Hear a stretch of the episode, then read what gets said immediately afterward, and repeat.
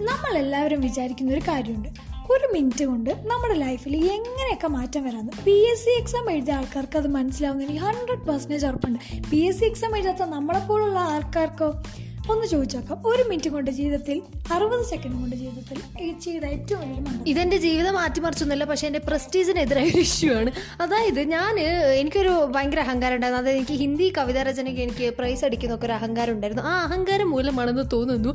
അതിന്റെ പേപ്പറില്ലേ അത് എഴുതിയ പേപ്പർ ഞാൻ കൊണ്ടുവച്ചപ്പോൾ റോ മാറിപ്പോയി. ഹിന്ദി കഥാരചനയിലാണ് ഞാൻ കവിതാരചനയുടെ പേപ്പർ കൊണ്ടുവച്ചത്.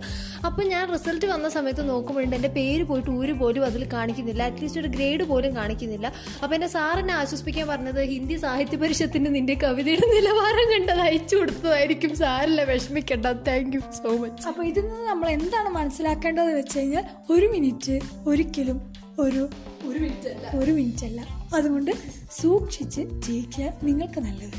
നന്ദി നമസ്കാരം.